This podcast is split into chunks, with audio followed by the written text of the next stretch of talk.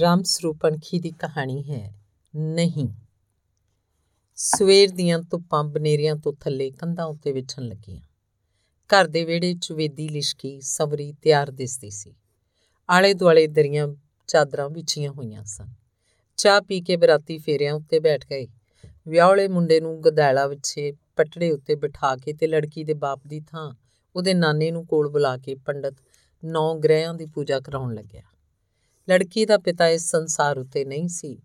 ਨਾਨੇ ਵੱਲੋਂ ਵਰ ਪੂਜਨ। ਤੇ ਫਿਰ ਲੜਕੇ ਵੱਲੋਂ ਜਦ ਮਦਪਾਨ ਹੋਣ ਲੱਗਿਆ, ਲੜਕੀ ਦੀ ਮਾਂ ਮੂੰਹੋਂ ਤਿੱਖੀ ਆਵਾਜ਼ ਬਾਹਰ ਤੱਕ ਸੁਣਾਈ ਦਿੱਤੀ, ਕੀ ਹੋਇਆ ਤੈਨੂੰ? ਵੇਦੀ ਕੋਲੋਂ ਉੱਠ ਕੇ ਘਰ ਦੇ ਦੋ ਬੰਦੇ ਅੰਦਰ ਗਏ। ਆਸ਼ਾ ਨੇ ਸੁਹਾਗ ਦੇ ਕੱਪੜੇ ਤਾਂ ਸਾਰੇ ਪਹਿਨ ਰੱਖੇ ਸਨ। ਫੇਰਿਆਂ ਲਈ ਉਹ ਤਿਆਰ ਤਾਂ ਪੂਰੀ ਸੀ, ਪਰ ਲੱਗਦਾ ਸੀ ਜਿਵੇਂ ਡਰੀ ਡਰੀ ਜੀ ਹੋਵੇ। ਚਿਹਰਾ ਕੁਮਲਾਇਆ ਹੋਇਆ ਦੋਵਾਂ ਬੰਦਿਆਂ ਦੇ ਕੁਝ ਵੀ ਪੱਲੇ ਨਾ ਪਿਆ। ਮਾਂ ਦੰਦ ਪੀ ਰਹੀ ਸੀ। ਉਹਦੀਆਂ ਅੱਖਾਂ 'ਚ ਅੱਗ ਸੀ। ਉਹ ਫੇਰ ਕੜਕੀ, ਉੱਠੇਂਗੀ ਕਿ? ਆਸ਼ਾ ਦੇ ਚਿਹਰੇ ਉੱਤੇ ਇੱਕ ਤਰਲਾ ਹੋ ਰਿਹਾ ਉਹਨੇ ਮਾਂ ਵੱਲ ਦੇਖਿਆ ਤੇ ਅੱਖਾਂ ਰਾਹੀਂ ਉਹ ਤੋਂ ਕੁਝ ਪੁੱਛਣਾ ਚਾਹਿਆ ਮਾਂ ਨੇ ਆਪਣੇ ਬੋਲਾਂ ਵਿੱਚ ਪੂਰੀ ਹਲੀਮੀ ਭਰ ਲਈ। ਆਸ਼ਾ ਦਾ ਮੱਥਾ ਚੁੰਮ ਲਿਆ, ਕਿਹਾ, ਉੱਠ ਮੇਰੀ ਰਾਣੀ ਧੀ, ਸੱਦੀ ਜਾਂਦੇ ਨੇ ਬਾਹਰ। ਇੱਕ ਆਦਮੀ ਬਾਹਰੋਂ ਹੋ ਆਇਆ ਤਾਂ ਨੇੜੇ ਖੜੀਆਂ ਕੁੜੀਆਂ ਨੇ ਆਸ਼ਾ ਨੂੰ ਬਾਹਾਂ ਤੋਂ ਫੜ ਕੇ ਹੌਲੀ-ਹੌਲੀ ਖੜੀ ਕਰ ਲਿਆ। ਕੁੜੀਆਂ ਵੀ ਚੁੱਪ ਕੀਤੀਆਂ ਜਿਹੀਆਂ ਸਨ, ਹੈਰਾਨ ਸਨ। ਹੇਮਚੰਦ ਦੇ ਸੱਜੇ ਹੱਥ ਨੂੰ ਬਿਠਾਤਾ ਗਿਆ। ਪੰਡਤ ਨੇ ਆਸ਼ਾ ਵੱਲੋਂ ਗੌਰ ਪੂਜਨ ਸ਼ੁਰੂ ਕੀਤਾ ਤੇ ਫਿਰ ਲੜਕੇ ਤੇ ਲੜਕੀ ਦੇ ਹੱਥ ਪੀਲੇ ਕਰਨ ਤੋਂ ਬਾਅਦ ਉਹਨਾਂ ਦਾ ਗ੍ਰੰਥੀ ਬੰਧਨ ਕੀਤਾ ਗਿਆ ਤੇ ਫਿਰ ਹਵਨ ਹੋਣ ਲੱਗਿਆ। ਅਗਨੀ ਉੱਤੋਂ ਦੀ ਤਿੰਨ ਫੇਰੇ ਲਏ ਗਏ, ਲੜਕੀ ਅੱਗੇ ਤੇ ਲੜਕਾ ਪਿੱਛੇ। ਚੌਥੇ ਫੇਰੇ ਨੂੰ ਲੜਕਾ ਅੱਗੇ ਤੇ ਲੜਕੀ ਪਿੱਛੇ।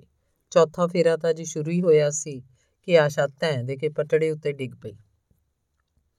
ਬੁੜੀਆਂ ਫੇਰੇ ਦਵਾਉਣ ਵਾਲੇ ਇੱਕ ਬੰਦੇ ਨੂੰ ਹਾਲ-ਹਾਲ ਕਰਨ ਲੱਗੀਆਂ। ਉਸੇ ਨੇ ਆਸ਼ਾ ਨੂੰ ਸੰਭਾਲਿਆ ਹੋਇਆ ਸੀ। ਕਹਿ ਰਹੀਆਂ ਸਨ, ਵੇ ਭਾਈ, ਤੂੰ ਸਹਾਰਾ ਦੇ ਕੇ ਰੱਖਣਾ ਸੀ ਕੁੜੀ ਨੂੰ?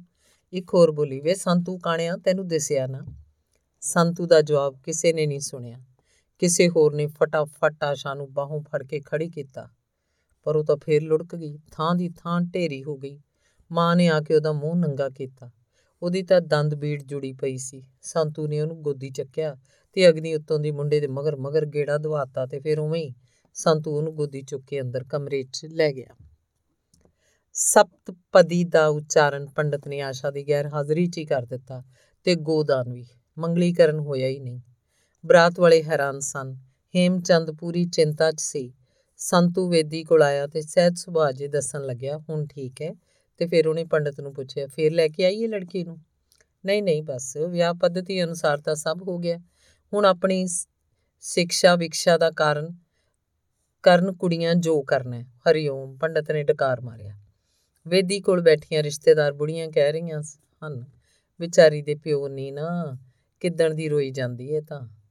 ਕੋਈ ਕਹਿ ਰਹੀ ਸੀ ਮਾਂ ਦਾ ਹਾਲ ਵੱਡਾ ਹੈ ਇਹਨੂੰ ਤਾਂ, ਅਖੇ ਕੱਲੀ ਰਹਿ ਜੂਗੀ। ਕਿਸੇ ਹੋਰ ਨੇ ਕਿਹਾ, ਕੋਈ ਭਾਈ ਭਰਾ ਹੁੰਦਾ ਤਾਂ ਵੀ ਸੀ। ਇੱਕ ਹੋਰ ਕਹਿੰਦੀ, ਨਗਰ ਖੇੜਾ ਛੱਡਣਾ ਕਿਤੇ ਸੌਖ ਹੈ, ਦੰਦਲਾਂ ਨਾ ਪੈਣ ਤਾਂ ਹੋਰ ਕੀ ਹੋਵੇ। ਲੈ ਭੈਣੇ, ਸੁਖੀ ਸੰਦੀ, ਆਪਣੇ ਘਰ ਜਾਵੇ ਵਸੇ ਰਸੇ, ਮਾਂ ਦੇ ਦਿਨ ਵੀ ਨਿਕਲ ਜਾਣਗੇ, ਕਿਵੇਂ ਨਾ ਕਿਵੇਂ। ਇੱਕ ਸਿਆਣੀ ਬੁੜੀ ਨੇ ਆਖਰੀ ਗੱਲ ਆਖੀ। ਬਰਾਤ ਚੋਂ ਇੱਕ ਕੋਈ ਕੋਲ ਖੜੇ ਕੁੜੀ ਵੱਲ ਦੇ ਕਿਸੇ ਰਿਸ਼ਤੇਦਾਰ ਨੂੰ ਪੁੱਛ ਰਿਹਾ ਸੀ। ਪਹਿਲਾਂ ਵੀ ਦੌਰਾ ਪੈ ਜਾਂਦਾ ਕੁੜੀ ਨੂੰ। ਨਾ ਨਾ, ਸੁਣਿਆ ਹੀ ਨਹੀਂ ਸੀ ਕਦੇ, ਇਹ ਤਾਂ ਹੁਣ, ਹਾਂ, ਹੋ ਜਾਂਦਾ ਕਦੇ। ਬਰਾਤੀ ਨੇ ਆਪ ਹੀ ਜਵਾਬ ਲੈ ਲਿਆ। ਹੇਮਚੰਦ ਨੂੰ ਪਟੜੇ ਤੋਂ ਉਠਾ ਕੇ ਮੁੜ ਉੱਥੇ ਹੀ ਬਿਠਾ ਦਿੱਤਾ ਗਿਆ। ਲਾਊਡ ਸਪੀਕਰ ਉੱਤੇ ਕੁੜੀ ਨੇ ਸਿੱਖਿਆ ਪੜੀ ਫਿਰ ਬਰਾਤੀਆਂ ਵੱਲੋਂ ਸਾਈ ਉੱਤੇ ਲਿਆਂਦਾ ਇੱਕ ਸ਼ੁਕੀਨ ਜਿਹਾ ਮੁੰਡਾ ਤੁੰਬੀ ਲੈ ਕੇ ਸੇਰਾ ਪੜਨ ਲੱਗਿਆ। ਢੋਲਕ ਦੀ ਥਾਪ ਨੇ ਰੰਗ ਬੰਨ ਦਿੱਤਾ। ਸਾਰੇ ਬਰਾਤੀ ਕੁੜੀ ਵਾਲੇ ਰਿਸ਼ਤੇਦਾਰ ਦੇ ਵਿਹੜੇ 'ਚ ਫਿਰਦੇ ਤੁਰਦੇ ਬਾਕੀ ਸਭ ਖੁਸ਼ ਸਨ। ਸੇਰਾ ਗਾਉਣ ਵਾਲੇ ਮੁੰਡੇ ਨੂੰ 2 2 5 5 ਤੇ 10 10 ਦੇ ਨੋਟ ਲਗਾਤਾਰ ਦਿੱਤੇ ਜਾ ਰਹੇ ਸਨ। ਇਹ ਤਾਂ ਕਿਸੇ ਨੂੰ ਯਾਦ ਚੇਤੇ ਵੀ ਨਹੀਂ ਰਹਿ ਗਿਆ ਹੋਵੇਗਾ ਕਿ ਵਿਆਹਲੀ ਕੁੜੀ ਨੂੰ ਦੌਰਾ ਪਿਆ ਸੀ। ਆਸ਼ਾ 4 ਕੁ ਸਾਲਾਂ ਦੀ ਹੋਏਗੀ ਜਦੋਂ ਉਹਦਾ ਬਾਪ ਮਰ ਗਿਆ। ਉਹ ਰੇਲਵੇ 'ਚ ਬੁਕਿੰਗ ਕਲਰਕ ਸੀ ਤੇ ਪਿਛਲੇ 15 ਸਾਲਾਂ ਤੋਂ ਉਸ ਸ਼ਹਿਰ 'ਚ ਟਿਕਿਆ ਹੋਇਆ ਸੀ। ਰੇਲਵੇ ਕੁਆਟਰਾਂ 'ਚ ਰਹਿੰਦਾ। ਉਹਨੂੰ ਸਾਰੀ ਮੰਡੀ ਜਾਣਦੀ ਸੀ। ਮੰਡੀ ਦੇ ਦੁਕਾਨਦਾਰਾਂ, ਸਰਕਾਰੀ ਮੁਲਾਜ਼ਮਾਂ ਤੇ ਸ਼ਹਿਰ ਦੇ ਆਮ ਲੋਕਾਂ ਦਾ ਕਿਸੇ ਨਾ ਕਿਸੇ ਤਰ੍ਹਾਂ ਉਹਦੇ ਨਾਲ ਵਾਹ ਰਹਿੰਦਾ। ਸਵੇਰ ਦੀਆਂ ਗੱਡੀਆਂ ਭੁਗਤਾ ਕੇ ਉਹ ਹੱਥ 'ਚ ਦੋ ਥੈਲੇ ਫੜਦਾ ਤੇ ਮੰਡੀ 'ਚ ਨਿਕਲ ਜਾਂਦਾ। ਕਿਤੋਂ ਕੁਝ ਕਿਤੋਂ ਕੁਝ ਘਰ ਵਾਸਤੇ ਨਿਕ ਸੁੱਕ ਤੇ ਦੋਵੇਂ ਥੈਲੇ ਭਰੀ ਉਹ ਕੁਆਟਰ 'ਚ ਪਹੁੰਚਦਾ। ਸਾਰੀ ਮੰਡੀ 'ਚ ਗੇੜਾ ਦਿੰਦਾ, ਹਰ ਦੁਕਾਨਦਾਰ ਨਾਲ ਉਹਦਾ ਹਾਸਾ ਮਖੌਲ ਚੱਲਦਾ ਰਹਿੰਦਾ, ਹਰ ਕੋਈ ਉਹਦੇ ਕੋਲੋਂ ਖੁਸ਼ ਹੁੰਦਾ। ਕੁਆਟਰ 'ਚ ਆ ਕੇ ਉਹ ਦਾਤਨ ਕੁਰਲਾ ਕਰਦਾ, ਚਾਹ ਪੀਂਦਾ, ਫਿਰ ਨਹਾ ਧੋ ਕੇ ਕੱਪੜੇ ਪਾ ਲੈਂਦਾ। ਨਵੇਂ ਕੱਪੜੇ ਧੋਤੇ ਹੋਏ ਤੇ ਲੋਹਾ ਕੀਤੇ ਹੋਏ ਬਸ। ਹਮੇਸ਼ਾ ਹੀ ਖਾਕੀ ਜੀਨ ਦੀ ਪੈਂਟ ਤੇ ਸਫੈਦ ਕਮੀਜ਼। ਦੂਜਾ ਕੱਪੜਾ ਉਹਦੇ ਤਨ ਨੂੰ ਲੱਗਿਆ, ਕਦੇ ਕਿਸੇ ਨੇ ਦੇਖਿਆ ਨਹੀਂ ਸੀ। ਸਿਆਲਾਂ 'ਚ ਨੀਲਾ ਕੋਟ ਜ਼ਰੂਰ ਵੱਜ ਜਾਂਦਾ। ਵਿਆਹ ਤੋਂ 10 ਸਾਲ ਬਾਅਦ ਮਸਾਂ ਕਿਤੇ ਜਾ ਕੇ ਉਹਦੇ ਘਰ ਇਹ ਇੱਕ ਲੜਕੀ ਪੈਦਾ ਹੋਈ। ਉਹਦਾ ਵਿਆਹ ਵੀ ਉਸ ਸ਼ਹਿਰ 'ਚ ਆ ਕੇ ਹੀ ਹੋਇਆ ਸੀ। ਉਹ ਦਿਲ ਦਾ ਮਰੀਜ਼ ਸੀ, ਬਹੁਤ ਝੋਰਾ ਉਹ ਇਸ ਗੱਲ ਦਾ ਕਰਦਾ ਕਿ ਉਹਦੇ ਘਰ ਕੋਈ ਮੁੰਡਾ ਕਿਉਂ ਨਹੀਂ। ਉਹ ਮਰਿਆ ਤਾਂ ਸਾਰੀ ਮੰਡੀ 'ਚ ਹਾਹਾਕਾਰ ਮਚ ਗਈ। ਹਰ ਕੋਈ ਬਾਊ ਆਣੀ ਦੇ ਕੁਆਟਰ 'ਚ ਅਫਸੋਸ ਕਰਨ ਆਇਆ। ਰੇਲਵੇ ਵਾਲਿਆਂ ਨੇ 4 ਮਹੀਨਿਆਂ ਤੱਕ ਆਸ਼ਾ ਦੀ ਮਾਂ ਤੋਂ ਕੁਆਟਰ ਖਾਲੀ ਨਹੀਂ ਕਰਵਾਇਆ। ਪੈਨਸ਼ਨ ਦੇ ਕਾਗਜ਼ਾਂ ਦੇ ਨਾਲ ਹੀ ਉਹਨੂੰ ਰੇਲਵੇ ਮਹਿਕਮੇ ਵੱਲੋਂ 10000 ਰੁਪਏ ਇਕੱਠਾ ਵੀ ਮਿਲ ਗਿਆ। ਕੁਝ ਰੁਪਇਆ ਉਸ ਰੇਲਵੇ ਸਟੇਸ਼ਨ ਦੇ ਮੁਲਾਜ਼ਮਾਂ ਨੇ ਆਪਣੇ ਵੱਲੋਂ ਇਕੱਠਾ ਕੀਤਾ 4-5000 ਮੰਡੀ ਦੇ ਦੁਕਾਨਦਾਰਾਂ ਨੇ ਉਗਰਾ ਲਿਆ। ਨਵੀਂ ਬਸਤੀ 'ਚ ਆਸ਼ਾ ਦੀ ਮਾਂ ਨੇ ਇੱਕ ਛੋਟਾ ਜਿਹਾ ਪਲਾਟ ਲੈ ਕੇ ਦੋ ਕਮਰੇ ਛਤਾ ਲਏ। ਸਲਾਈ ਮਸ਼ੀਨ ਦਾ ਕੰਮ ਉਹ ਜਾਣਦੀ ਸੀ, ਆਂਢ ਗੁਆਂਢ 'ਚੋਂ ਕੱਪੜੇ ਆਉਣ ਲੱਗ ਪਏ। 100 ਰੁਪਇਆ ਮਹੀਨਾ ਉਹਦੀ ਪੈਨਸ਼ਨ ਆ ਜਾਂਦੀ। ਉਹ ਵਾਵਾ ਰੋਟੀ ਖਾਣ ਲੱਗੀ ਤੇ ਰੱਬ ਦਾ ਸ਼ੁਕਰ ਗੁਜ਼ਾਰਿਆ। ਅਗਲੇ ਸਾਲ ਹੀ ਉਹਨੇ ਆਸ਼ਾ ਨੂੰ ਸਕੂਲ ਭੇਜ ਦਿੱਤਾ। ਪ੍ਰਾਇਮਰੀ ਸਕੂਲ ਉਸ ਬਸਤੀ 'ਚ ਨਵਾਂ ਖੁੱਲ ਗਿਆ ਸੀ। ਪੰਜ ਜਮਾਤਾਂ ਕਰਕੇ ਉਹ ਸ਼ਹਿਰ ਦੇ ਗਰਲਸ ਹਾਈ ਸਕੂਲ 'ਚ ਜਾਣ ਲੱਗੀ। ਮਾਂ ਚਾਹੁੰਦੀ ਸੀ ਆਸ਼ਾ 10 ਜਮਾਤਾਂ ਪਾਸ ਕਰ ਜਾਏ ਤਾਂ ਕੋਈ ਚੰਗਾ ਮੁੰਡਾ ਲੱਭ ਕੇ ਉਹਨੂੰ ਘਰੋਂ ਤੋਰ ਦੇਵੇ। ਘਰ ਦਾ ਖਰਚ ਤਾਂ ਉਹ ਪੈਨਸ਼ਨ ਨਾਲ ਹੀ ਤੋਰ ਰਹੀ ਸੀ। ਮਸ਼ੀਨ ਦੀ ਕਮਾਈ ਬੈਂਕ 'ਚ ਜਮ੍ਹਾਂ ਕਰਾਉਂਦੀ ਰਹਿੰਦੀ ਤੇ ਜਾਂ ਫਿਰ ਆਸ਼ਾ ਲਈ ਕੋਈ ਚੀਜ਼ ਖਰੀਦ ਲੈਂਦੀ, ਜੋ ਉਹਨੂੰ ਦਾਜ 'ਚ ਦਿੱਤੀ ਜਾ ਸਕੇ। 10ਵੀਂ ਪਾਸ ਕਰਨ ਤੱਕ ਉਹਦੀ ਮਾਂ ਨੇ ਉਹਦੇ ਵਿਆਹ ਲਈ ਖਾਸਾ ਕੁਝ ਬਣਾ ਲਿਆ ਸੀ। ਉਹ ਤਾਂ ਕਹਿੰਦੀ ਸੀ ਚਾਹੇ ਅੱਜ ਉਹਨੂੰ ਕੋਈ ਮੁੰਡਾ ਲੱਭ ਪਵੇ ਤਾਂ ਉਹ ਆਸ਼ਾ ਨੂੰ ਘਰੋਂ ਤੁਰਦੀ ਕਰੇ।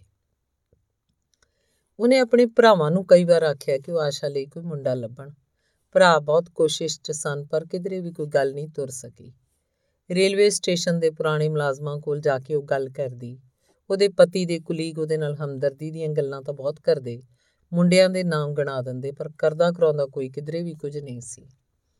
ਆਸ਼ਾ ਦੀ ਮਾਂ ਦਾ ਜੀ ਕਰਦਾ ਉਹਨੂੰ ਕੋਈ ਅਜਿਹਾ ਮੁੰਡਾ ਮਿਲੇ, ਜੋ ਕੱਲਾ ਹੋਵੇ ਤੇ ਜਿਸ ਦੇ ਮਾਂ-ਬਾਪ ਹੋਣ ਹੀ ਨਾ। ਉਹਨੂੰ ਆਪਣਾ ਘਰ ਜਵਾਈ ਬਣਾ ਕੇ ਰੱਖ ਲਵੇ।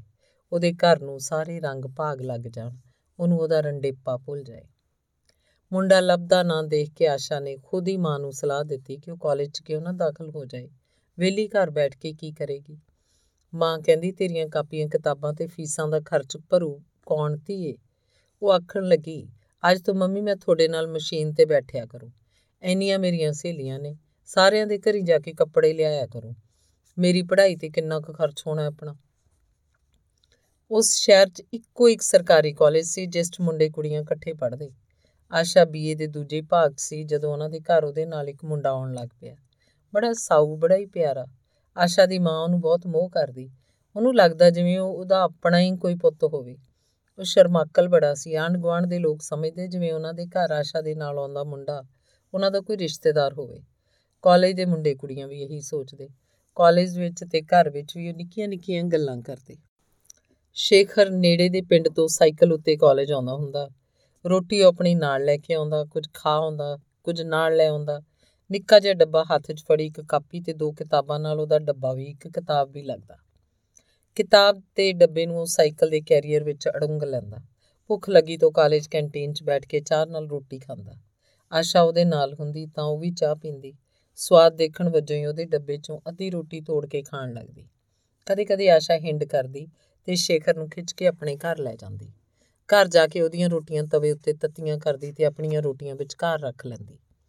ਉਹ ਦੋਵੇਂ ਇਕੱਠੇ ਰੋਟੀ ਖਾਂਦੇ, ਉਹ ਮਾਂ ਨੂੰ ਚੰਗੇ ਚੰਗੇ ਲੱਗਦੇ, ਜਿਵੇਂ ਮਾਂ ਦਾ ਕੋਈ ਸੰਸਾਰ ਵਸ ਗਿਆ ਹੋਵੇ। ਉਹ ਸ਼ੇਖਰ ਨੂੰ ਤਾੜਨ ਲੱਗਦੀ, ਪੁੱਤ, ਇਹ ਠੰਡੀਆਂ ਰੋਟੀਆਂ ਕਾਹਨੂੰ ਚੁੱਕ ਲਿਆਉਣਾ ਹੁੰਦਾ ਇੱਥੇ ਘਰ ਆ ਕੇ ਆਸ਼ੂ ਨਾਲ ਹੀ ਖਾ ਲਿਆ ਕਰ ਰੋਟੀ।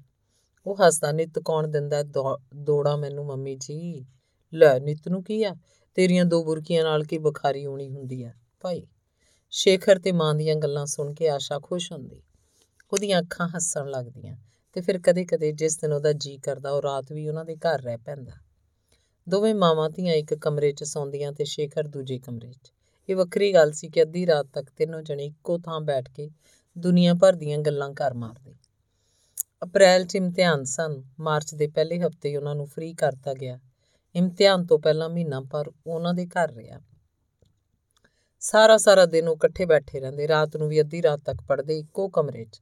ਸੌਣ ਵੇਲੇ ਆਸ਼ਾ ਮਾਂ ਕੋਲ ਆ ਪੈਂਦੀ, ਦੋਵੇਂ ਵਕਤ ਦੀ ਰੋਟੀ ਮਾਂ ਬਣਾਉਂਦੀ, ਜਿੰਨੇ ਵਾਰ ਉਹ ਚਾਹ ਮੰਗਦੇ ਚਾਹ ਕਰ ਦਿੰਦੀ, ਦੋਵਾਂ ਨੇ ਬੜਾ ਦਿਲ ਲਾ ਕੇ ਪੜ੍ਹਾਈ ਕੀਤੀ। ਇਮਤਿਹਾਨ ਸ਼ੁਰੂ ਹੋਣ ਵਾਲੇ ਦਿਨ ਦੋਵਾਂ ਦੇ ਚਿਹਰੇ ਉਤਰੇ ਹੋਏ ਸਨ, ਅੱਖਾਂ ਅੰਦਰ ਨੂੰ ਧਸੀਆਂ ਹੋਈਆਂ, ਪਰ ਮਨਾਂ 'ਚ ਇੱਕ ਗਰੂਰ ਸੀ, ਇੱਕ ਸ਼ਕਤੀ, ਦੋਵਾਂ ਦੀ ਪਰਚੇ ਵਧੀਆ ਹੋਏ। ਇਮਤਿਹਾਨ ਮੁੱਕੇ ਤੋਂ ਸ਼ੇਖਰ ਆਪਣੇ ਪਿੰਡ ਨੂੰ ਚਲਾ ਗਿਆ। 15 ਦਿਨ ਮੁੜ ਕੇ ਸ਼ਹਿਰ ਨਾ ਆਇਆ। 20 ਦਿਨ ਤੇ ਫਿਰ ਮਹੀਨਾ ਨਿਕਲ ਗਿਆ। ਆਸ਼ਾ ਉਹਦਾ ਫਿਕਰ ਕਰਦੀ, ਮਾਂ ਨੇ ਕਈ ਵਾਰ ਯਾਦ ਕੀਤਾ, ਕੁੜੇ ਆਸ਼ੂ, ਸ਼ੇਖਰ ਤਾਂ ਮੁੜ ਕੇ ਬੋੜਿਆ ਹੀ ਨਾ। ਘਰਦਿਆਂ ਨੇ ਕੰਮ 'ਚ ਪਾ ਲਿਆ ਹੋਣਾ ਹੈ, ਮੰਮੀ। ਪਿਤਾ ਜੀ ਬੜੇ ਲਾਲਚੀ ਨੇ, ਆਸ਼ਾ ਜਵਾਬ ਕਰਦੀ। ਇੱਕ ਦਿਨ ਮਾਂ ਨੇ ਸਲਾਹ ਬਣਾਈ, ਚੱਲ ਉਹਦੇ ਪਿੰਡ ਚੱਲ ਕੇ ਆਈ ਉਹਨੇ ਤਾਂ ਉੱਤਾ ਹੀ ਨਾ ਵਾਚਿਆ, ਕਿਤੇ ਬਿਮਾਰੀ ਨਾ ਹੋਵੇ ਚੰਦਰਾ। ਦੋਵੇਂ ਜਣੀਆਂ ਪਿੰਡ ਗਈਆਂ, ਪੁੱਛ ਕੇ ਘਰ ਪਹੁੰਚੀਆਂ, ਪਤਾ ਲੱਗਿਆ ਉਹ ਤਾਂ ਹੈ ਹੀ ਨਹੀਂ। ਮਾਮੇ ਦੇ ਮੁੰਡੇ ਨਾਲ ਕਲਕੱਤੇ ਨੂੰ ਚਲਿਆ ਗਿਆ। ਕਲਕੱਤੇ ਉਹਦੇ ਮਾਮੇ ਦੇ ਮੁੰਡੇ ਦੀਆਂ ਦੋ ਟੈਕਸੀਆਂ ਚੱਲਦੀਆਂ ਸਨ।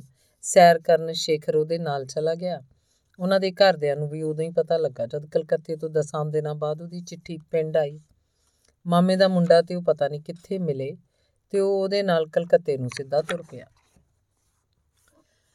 ਨਤੀਜਾ ਨਿਕਲਿਆ। ਦੋਵੇਂ ਹੀ ਵਧੀਆ ਨੰਬਰ ਲੈ ਕੇ ਪਾਸ ਹੋਏ। ਆਸ਼ਾ ਦੀ ਮਾਂ ਬਹੁਤ ਖੁਸ਼। ਆਸ਼ਾ ਖੁਸ਼ ਵੀ ਤੇ ਉਦਾਸ ਵੀ। ਜੇ ਕਿਤੇ ਅੱਜ ਦੇ ਦਿਨ ਸ਼ੇਖਰ ਉਹਦੇ ਕੋਲ ਹੁੰਦਾ। ਸੱਤਾਂ ਦਿਨਾਂ ਬਾਅਦ ਦੁਪਹਿਰੇ ਜੀ ਸ਼ੇਖਰ ਲੱਡੂਆਂ ਦਾ ਲਫਾਫਾ ਲੈ ਕੇ ਨਵੀਂ ਬਸਤੀ ਉਹਨਾਂ ਦੇ ਬਾਰ ਮੂਰੇ ਆ ਉਤਰਿਆ। ਆਸ਼ਾ ਦੀ ਮਾਂ ਉਹਨੂੰ ਜੱਫੀ ਪਾ ਕੇ ਮਿਲੀ। ਆਸ਼ਾ ਵਿਹੜੇ 'ਚ ਬੈਠੀ ਭੱਜ ਕੇ ਕਮਰੇ 'ਚ ਜਾ ਲੁਕੀ। ਸ਼ੇਖਰ ਉਹਦੇ ਮਗਰ ਅੰਦਰ ਗਿਆ ਤਾਂ ਰੋਣਾ ਹੀ ਨਾ ਹਟੇ। ਲਫਾਫੇ ਵਿੱਚੋਂ ਲੱਡੂ ਕੱਢ ਕੇ ਉਹਨੇ ਆਸ਼ਾ ਦੇ ਮੂੰਹ 'ਚ ਤੁੰਨ ਦਿੱਤਾ ਤੇ ਉੱਚੀ ਉੱਚੀ ਹੱਸਣ ਲੱਗਾ। ਆਸ਼ਾ ਦੇ ਹੰਝੂ ਮੁਸਕਰਾਟਾਂ 'ਚ ਬਦਲ ਗਏ। ਮਾਂ ਵੀ ਉਹਨਾਂ ਕੋਲ ਕਮਰੇ 'ਚ ਬੈਠੀ। ਉਹ ਤਿੰਨੇ ਗੱਲਾਂ ਕਰਨ ਲੱਗੇ। ਮਾਂ ਨੇ ਪੁੱਛਿਆ, ਪਿੰਡ ਨੂੰ ਚਿੱਠੀ ਦਾ ਪਾਤੀ? ਇੱਥੇ ਕਿਉਂ ਨਾ ਪਤਾ ਦਿੱਤਾ ਕੋਈ? ਅਸੀਂ ਤਾਂ ਪਿੰਡ ਵੀ ਜਾ ਆਈਆਂ ਤੇਰੇ। ਕਿਉਂ? ਪਿੰਡ ਕੀ ਕਰਨ ਗਈਆਂ ਸੀ? ਤੈਨੂੰ ਮਿਲਣ? ਤੂੰ ਤਾਂ ਜਿਉਂ ਇਮਤਿਹਾਨ ਦਿੱਤਾ ਤੇ ਬਸ ਮੁੜ ਕੇ ਕੋਈ ਉਗ ਸੋਗੀ ਨਾ। ਮਾਂ ਨੇ ਆਖਿਆ। ਮਖਿਆ ਕਲਕੱਤਾ ਦੇਖ ਆਈਏ। ਰਿਜ਼ਲਟ ਪਿੱਛੋਂ ਤਾਂ ਫੇਰ ਉਹੀ ਸਿੜੀ ਸਿਆਪਾ ਛਿੜ ਪੈਣਾ ਪੜ੍ਹਾਈ ਦਾ। ਰਿਜ਼ਲਟ ਦਾ ਕਿਵੇਂ ਪਤਾ ਲੱਗਿਆ? ਉੱਥੇ ਆਸ਼ਾ ਨੇ ਪੁੱਛਿਆ। ਪੰਜਾਬ ਦੇ ਸਾਰੇ ਅਖਬਾਰ ਪਹੁੰਚਦੇ ਨੇ। ਕਲਕੱਤਾ ਦਾ ਪੰਜਾਬ ਹੈ, ਇੱਕ ਤਰ੍ਹਾਂ ਦਾ ਰਿਜ਼ਲਟ ਦੇਖਿਆ ਤੇ ਭੱਜਿਆ ਇਹ ਜਵਾਨ। ਬੜਾ ਬੋਲਣ ਲੱਗ ਪਿਆ ਆਸ਼ਾ ਤਿੜਕ ਉੱਠੀ ਇਸ ਤਿੜਕਾਹਟ 'ਚ ਨਖਰਾ ਤਾਂ ਸੀ, ਪਰ ਮੋਹ ਵੀ ਅੰਤਾਂ ਦਾ ਸੀ। ਕਿਉਂ? ਕਲਕੱਤੇ ਦਾ ਪਾ ਲੱਗ ਗਿਆ ਇਹ ਦਿਸਦਾ ਕਦੋਂ ਆਇਆ ਕਲਕੱਤੇੋਂ ਮਾਂ ਨੇ ਪੁੱਛਿਆ। ਬਸ ਆ ਹੀ ਰਿਹਾ ਹੈ ਇਸ ਗੱਡੀ। ਪਿੰਡ ਤਾਂ ਹਲੇ ਗਿਆ ਵੀ ਨਹੀਂ, ਮੰਮੀ। ਤੇ ਸਮਾਨ ਤੇਰਾ? ਆਸ਼ਾ ਪੁੱਛਣ ਲੱਗੀ। ਸਮਾਨ ਹੋਰ ਕਿਹੜਾ? ਬਸ ਆਹੀ ਇੱਕ 에ਅਰ ਬੈਗ ਹੈ। ਇਹਦੇ 'ਚ ਹੀ ਹੈ ਸਾਰੀ ਸ੍ਰਿਸ਼ਟੀ। ਉਹਨੇ ਲਾਚੜ ਕੇ ਜਵਾਬ ਦਿੱਤਾ। ਦੱਸ ਕੇ ਤਾਂ ਜਾਂਦਾ। ਜਾਂ ਉੱਥੇ ਜਾ ਕੇ ਕੋਈ ਚਿੱਠੀ ਚੀਰਾ ਹੀ ਲਿਖਿਆ ਹੁੰਦਾ। ਅਸੀਂ ਤਾਂ ਨਿਤ ਫਿਕਰ ਕਰਦੀਆਂ ਸੀ ਤੇਰਾ। ਸ਼ੇਖਰ ਤੂੰ ਐਉਂ ਕਿਉਂ ਕੀਤਾ ਭਾਈ? ਮਾਂ ਨੇ ਨਿਹੋਰਾ ਮਾਰਿਆ। ਮਖਿਆ ਦੇਖੀਏ, ਕੋਈ ਕਿੰਨਾ ਕੁ ਯਾਦ ਕਰਦਾ ਸਾਨੂੰ? ਕਹਿ ਕੇ ਸ਼ੇਖਰ ਅੱਖਾਂ 'ਚ ਮੁਸਕਰਾਇਆ ਤੇ ਆਸ਼ਾ ਵੱਲ ਦੇਖ ਗਿਆ। ਆਸ਼ਾ ਕਪਾਹ ਦੇ ਫੁੱਟ ਵਾਂਗ ਖੇੜ ਉੱਠੀ। ਮਾਂ ਵੀ ਹੱਸਣ ਲੱਗੀ ਤੇ ਫਿਰ ਕਹਿੰਦੀ, ਚੰਗਾ, ਮੈਂ ਚਾਹ ਬਣਾਉਣੀ ਆ ਪਹਿਲਾਂ। ਫਿਰ ਤੂੰ ਨਾ ਲੈ। ਇੰਨੇ ਨੂੰ ਰੋਟੀ ਬਣ ਜੂ? ਪਿੰਡ ਨੂੰ ਤਾਂ ਹੁਣ ਆਥਣੇ ਜਾਈ। ਮਾਂ ਰਸੋਈ 'ਚ ਗਈ ਤੋਂ ਬੈਠੇ ਬੈਠੇ ਅਗਲੀ ਕਲਾਸ 'ਚ ਦਾਖਲ ਹੋਣ ਦੀਆਂ ਗੱਲਾਂ ਕਰਨ ਲੱਗੇ। ਦੂਰ ਦੇ ਇੱਕ ਸ਼ਹਿਰ 'ਚ ਆਸ਼ਾ ਦੀ ਭੂਆ ਦੇ ਮੁੰਡੇ ਨਾਲ ਐਫਸੀਆਈ 'ਚ ਹੇਮਚੰਦ ਨਾਂ ਦਾ ਇੱਕ ਮੁੰਡਾ ਇਨਸਪੈਕਟਰ ਸੀ। ਦੋਵਾਂ ਨੂੰ ਅੰਨੀ ਆਮਦਨ, ਪਰ ਸੀ ਹੇਮਚੰਦ ਗਰੀਬ ਘਰ ਦਾ ਮੁੰਡਾ। ਭੂਆ ਦੇ ਮੁੰਡੇ ਨੇ ਇੱਕ ਦਿਨ ਉਹਦੇ ਨਾਲ ਗੱਲ ਕੀਤੀ, ਉਹ ਮੰਨ ਗਿਆ। ਭੂਆ ਉਸ ਸ਼ਹਿਰ ਆਈ ਤੇ ਆਸ਼ਾ ਦੀ ਮਾਂ ਨੂੰ ਸਾਰੀ ਗੱਲ ਦੱਸੀ। ਉਹ ਕਹਿੰਦੀ, ਇਸ ਨਾਲੋਂ ਕੀ ਚੰਗਾ ਨਣਦ ਦੇ ਨਾਲ ਹੀ ਉਹ ਦੂਰ ਸ਼ਹਿਰ ਨੂੰ ਚੱਲ ਪਈ। ਮੁੰਡਾ ਦੇਖਿਆ ਘਰ-ਬਾਰ ਦੇਖਿਆ, ਗੱਲਾਂ ਕੀਤੀਆਂ, ਮੁੰਡਾ ਪਸੰਦ ਆ ਗਿਆ। ਸਵੇਰੇ 5:30 ਵਜੇ ਦੀ ਪਹਿਲੀ ਬੱਸ ਹੋ ਗਈ ਸੀ। ਸ਼ਾਮ ਨੂੰ 7-8 ਵਜੇ ਵਾਪਸ ਆ ਗਈ। ਆਸ਼ਾ ਨੂੰ ਦੱਸਿਆ ਤਾਂ ਚੁੱਪ ਦੀ ਚੁੱਪ ਰਹਿ ਗਈ। ਨਾ ਹਾਂ, ਨਾ ਨਾ। ਉਹਨਾਂ ਦਿਨਾਂ 'ਚ ਬੀਏ ਫਾਈਨਲ ਦਾ ਇਮਤਿਹਾਨ ਹੋ ਚੁੱਕਿਆ ਸੀ। ਸ਼ੇਖਰ ਕਦੇ ਉਹਨਾਂ ਦੇ ਘਰ ਨਹੀਂ ਆਇਆ। ਆਸ਼ਾ ਉਹਨੂੰ ਢੀਕਦੀ ਰਹਿੰਦੀ। ਚਾਹੁੰਦੀ ਸੀ ਉਹ ਸ਼ੇਖਰ ਨੂੰ ਦੱਸੇ। ਕਦੇ-ਕਦੇ ਉਹ ਢੇਰੀ ਢਾ ਦਿੰਦੀ ਤੇ ਸ਼ੇਖਰ ਦੇ ਆਉਣ ਦੀ ਆਸ ਮੁਕਾ ਬੈਠਦੀ। ਕੀ ਪਤਾ ਉਹਦਾ? ਪਿੰਡ ਹੋਵੇ ਜਾਂ ਨਾ। ਪਿਛਲੇ ਸਾਲ ਵਾਂਗ ਫੇਰ ਨਾ ਕਿਤੇ ਕਲਕੱਤੇ ਨੂੰ ਚਲਾ ਗਿਆ ਹੋਵੇ। 20 ਦਿਨ ਮਸਾ ਲੰਘੇ ਹੋਣਗੇ ਕਿ ਭੂਆ ਦਾ ਮੁੰਡਾ ਹੇਮਚੰਦ ਨੂੰ ਨਾਲ ਲੈ ਕੇ ਉੱਥੇ ਆ ਗਿਆ। ਘਰ ਬੈਠ ਕੇ ਚਾਰਾਂ ਨੇ ਚਾਹ ਪੀਤੀ ਤੇ ਇੱਧਰ ਉੱਧਰ ਦੀਆਂ ਗੱਲਾਂ ਕੀਤੀਆਂ। ਹੇਮਚੰਦ ਨੂੰ ਕੁੜੀ ਪਸੰਦ ਆ ਗਈ। ਆਸ਼ਾ ਦੀ ਫੇਰ ਵੀ ਨਾ ਹਾਂ, ਨਾ ਨਾ। ਬੀਏ ਦਾ ਨਤੀਜਾ ਨਿਕਲਣ ਤੋਂ ਪਹਿਲਾਂ ਹੀ ਵਿਆਹ ਧਰ ਦਿੱਤਾ ਗਿਆ। ਦੋਵੇਂ ਪਾਸੇ ਵਿਆਹ ਦੀਆਂ ਤਿਆਰੀਆਂ ਹੋਣ ਲੱਗੀਆਂ। 12 ਦਿਨ ਬਾਕੀ ਸਨ ਕਿ ਬੀਏ ਦਾ ਨਤੀਜਾ ਨਿਕਲ ਗਿਆ। ਆਸ਼ਾ ਤੇ ਸ਼ੇਖਰ ਦੋਵੇਂ ਪਹਿਲਾਂ ਵਾਂਗ ਹੀ ਵਧੀਆ ਨੰਬਰ ਲੈ ਕੇ ਪਾਸ ਹੋਏ। ਸੱਚੀ ਗੱਲ ਸੀ, ਪਹਿਲਾਂ ਵਾਂਗ ਹੀ ਉਹ ਕਲਕੱਤੇ ਨੂੰ ਬਿਨਾਂ ਦੱਸੇ ਚਲਾ ਗਿਆ ਸੀ। ਪਹਿਲਾਂ ਵਾਂਗ ਹੀ ਲੱਡੂਆਂ ਦਾ ਲਫਾਫਾ ਲੈ ਕੇ ਘਰ ਆਇਆ। ਘਰ 'ਚ ਵਿਆਹ ਤਾਂ ਸੀ, ਪਰ ਆਸ਼ਾ ਲਈ ਇਹ ਕੁਝ ਵੀ ਨਹੀਂ ਸੀ। ਬੀਏ 'ਚੋਂ ਪਾਸ ਹੋਣ ਦੀ ਵੀ ਉਹਨੂੰ ਕੋਈ ਖੁਸ਼ੀ ਨਹੀਂ ਸੀ। ਲੱਡੂਆਂ ਦਾ ਲਫਾਫਾ ਫੜ ਕੇ ਮਾਂ ਨੇ ਪਰੇ ਮੇਜ਼ ਉੱਤੇ ਰ- ਧਰ ਦਿੱਤਾ ਤੇ ਸ਼ੇਖਰ ਨੂੰ ਪਾਸ ਹੋਣ ਦੀਆਂ ਮੁਬਾਰਕਾਂ ਦੇਣ ਲੱਗੀ ਤੇ ਫਿਰ ਮੁੰਡੇ ਬਾਰੇ ਦੱਸ ਕੇ ਉਹਦੀਆਂ ਗੱਲਾਂ ਕਰਨ ਲੱਗੀ। ਸ਼ੇਖਰ ਹੁੰਗਾਰਾ ਭਰਦਾ ਪਰ ਚੁੱਪਚਾਪ ਰਹਿੰਦਾ। ਮਾਂ ਬਹੁਤ ਖੁਸ਼ ਸੀ। ਸ਼ੇਖਰ ਨੂੰ ਕਹਿੰਦੀ ਜਿੰਨੇ ਦਿਨ ਵਿਆਹ ਹੈ ਤੂੰ ਇੱਥੇ ਹੀ ਰਹਿ। ਸੌ ਕੰਮ ਨੇ ਤੇਰੇ ਕਰਨ ਵਾਲੇ। ਇੱਕ ਦਿਨ ਪਹਿਲਾਂ ਮੁੰਡੇ ਨੂੰ ਸ਼ਗਨ ਪਾਉਣ ਜਾਣਾ ਹੈ, ਨਾਲ ਜਾਈ ਮਾਂ ਇੱਧਰ ਉੱਧਰ ਕਿਧਰੇ ਹੋਈ ਤਾਂ ਆਸ਼ਾ ਸ਼ੇਖਰ ਨੂੰ ਅੰਦਰ ਕਮਰੇ 'ਚ ਲੈ ਕੇ ਬੈਠ ਗਈ। ਬਹੁਤ ਗੱਲਾਂ ਕੀਤੀਆਂ ਪਰ ਸਥਿਤੀ 'ਚ ਕੋਈ ਫ਼ਰਕ ਨਹੀਂ ਸੀ। ਉਸ ਰਾਤ ਸ਼ੇਖਰ ਉਹਨਾਂ ਦੇ ਘਰ ਹੀ ਠਹਿਰ ਗਿਆ ਤੇ ਫਿਰ ਇੱਕ ਰਾਤ ਆਪਣੇ ਪਿੰਡ ਰਹਿ ਕੇ ਉੱਥੇ ਹੀ ਆ ਗਿਆ। ਮਾਂ ਤੋਂ ਦੂਰ ਦੂਰ ਉਹ ਪਤਾ ਨਹੀਂ ਕੀ ਮਸ਼ਵਰਾ ਜਿਹਾ ਕਰਦੇ ਰਹਿੰਦੇ, ਪਤਾ ਨਹੀਂ ਕੀ ਲੜਾਈ ਝਗੜਾ ਜਿਹਾ ਛਿੜੀ ਰੱਖਦੇ। ਕਦੇ ਕਦੇ ਦੋਵਾਂ ਦਾ ਮੂੰਹ ਹੀ ਰੋਣ ਵਰਗਾ ਹੁੰਦਾ ਤੇ ਕਦੇ ਕਦੇ ਦੋਵੇਂ ਉੱਚੀ ਉੱਚੀ ਹੱਸ ਕੇ ਗੱਲਾਂ ਕਰਦੇ। ਊਟ ਪਟਾਂਗ ਜੇ ਸਵਾਲ ਜਵਾਬ ਮਾਂ ਨੂੰ ਉਹਨਾਂ ਦਾ ਕੋਈ ਪਤਾ ਨਾ ਲੱਗਦਾ।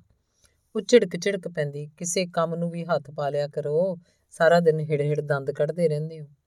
ਵਿਆਹ ਤੋਂ ਇੱਕ ਦਿਨ ਪਹਿਲਾਂ ਸ਼ੇਖਰ ਘਰੋਂ ਚਲਾ ਗਿਆ। ਮਾਂ ਧੀ ਨੂੰ ਦੱਸੇ ਬਗੈਰ ਹੀ। ਦੂਰ ਸ਼ਹਿਰ ਆਸ਼ਾ ਸਹੁਰੇ ਘਰ ਗਈ। ਦੂਜੇ ਦਿਨ ਸਾਰੇ ਸ਼ਗਨ ਵਿਹਾਰ ਕੀਤੇ ਗਏ। ਹੇਮਚੰਦ ਸ਼ਾਮ ਨੂੰ ਹੀ ਟੈਕਸੀ ਲੈ ਕੇ ਉਹਨਾਂ ਦੇ ਸ਼ਹਿਰ ਆਇਆ। ਰਾਤ ਸਮੇਂ ਰਿਸ਼ਤੇਦਾਰਾਂ 'ਚ ਬੈਠ ਕੇ ਹੱਸ-ਹੱਸ ਗੱਲਾਂ ਕੀਤੀਆਂ। ਸਾਲੀਆਂ ਨੇ ਮਹਿੰਦੀ ਲਾਈ, ਅਗਲੇ ਦਿਨ ਹੀ ਟੈਕਸੀ 'ਚ ਬਿਠਾ ਕੇ ਉਹ ਆਸ਼ਾ ਨੂੰ ਲੈ ਗਿਆ। ਪਹਿਲੀ ਰਾਤ ਹੀ ਹਫੜਾ ਦਫੜੀ ਪੈ ਗਈ। ਹੇਮਚੰਦ ਵੱਡੀ ਭਰਜਾਈ ਕੋਲੋਂ ਪੱਲੇ 'ਚ ਖੋਪੇ ਦਾ ਗੁੱਟ, ਗ- ਲੱਡੂ ਪਤਾਸੇ ਤੇ 11 ਰੁਪਏ ਪਵਾ ਕੇ ਸੁਹਾਗ ਕਮਰੇ 'ਚ ਗਿਆ। ਆਸ਼ਾ ਦੀ ਨਿਗਾਹ ਉਪਰੀ ਉਪਰੀ ਲੱਗੀ। ਉਹਨੇ ਉਹਦੇ ਡੋਲੇ ਨੂੰ ਛੋਇਆ ਤਾਂ ਉਹ ਚੀਕ ਮਾਰ ਕੇ ਮੰਜੇ ਤੋਂ ਥੱਲੇ ਡਿੱਗ ਪਈ।